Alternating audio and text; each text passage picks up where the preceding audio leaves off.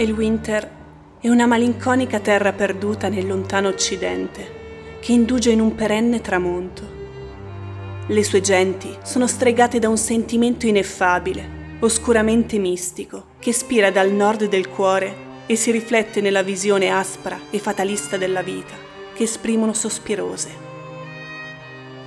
La baronia di Elwinter è popolata dagli umani Gothar, dagli elfi della luna bianca, dagli elfi di Sileir e dai nani delle zanne del drago.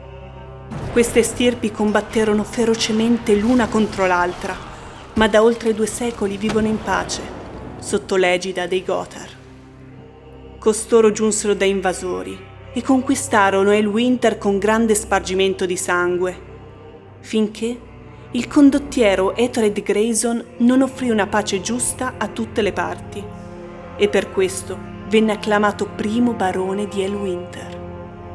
Da allora la baronia è stata sempre guidata dalla casata Grayson. L'attuale baronessa è Cassilda, succeduta a suo padre Edric, morto sette anni or sono. Cassilda ha 30 anni, è una donna forte, giusta e amata dal popolo ma su di lei grava una cupa ombra. La notte che nacque, un tremendo prodigio si compì nel cielo. Con un fragore che investì il winter come un'impetuosa tempesta, la luna si spezzò e da allora solca in frantumi il cielo notturno ammantato di stelle. Anche la terra risuonò di in quell'infausto evento. Le notti si fecero più lunghe e buie, l'autunno e l'inverno più gelidi la primavera aspra e l'estate appena tiepida. Mostri e altre creature da incubo tornarono a funestare le terre selvagge e a minacciare borghi e villaggi. Un cupo fatalismo si impossessò di tutti come un vento freddo, come un canto luttuoso che trafigge il cuore. A questo ineffabile sentimento i popoli di Elwinter hanno dato un nome, la disperazione.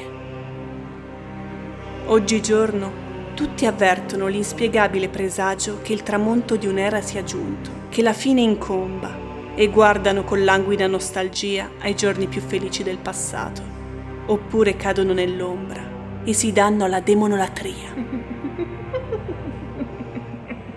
Cassilda nel frattempo è in età da matrimonio.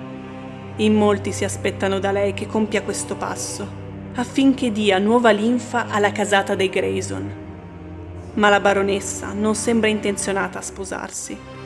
Forse perché ancora non ha trovato la persona giusta, o forse perché qualche strano presentimento la trattiene.